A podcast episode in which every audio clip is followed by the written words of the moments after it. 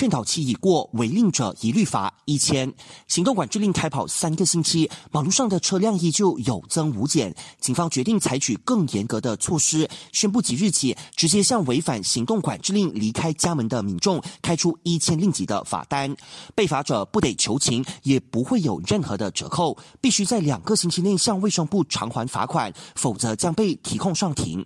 管制令期间，民众最好待在家中，切勿以身试法。政府落实行动管制令是为了阻止新冠肺炎疫情蔓延，但无可否认，这影响了经济和民生。卫生部前副部长李文才认为，政府现在放宽管制令也是无可厚非的。这个全面性的行动管制令对社会跟经济的影响非常的巨大，我相信我们经不起长期的封锁，所以逐步放松是一个没有法子避免的一个选择。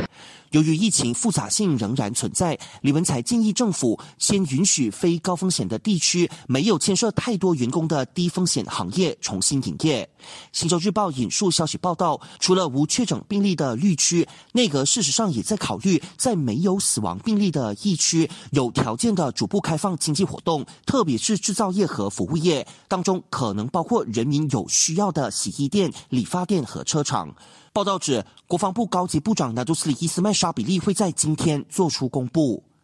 我是建伟，感谢您的收听。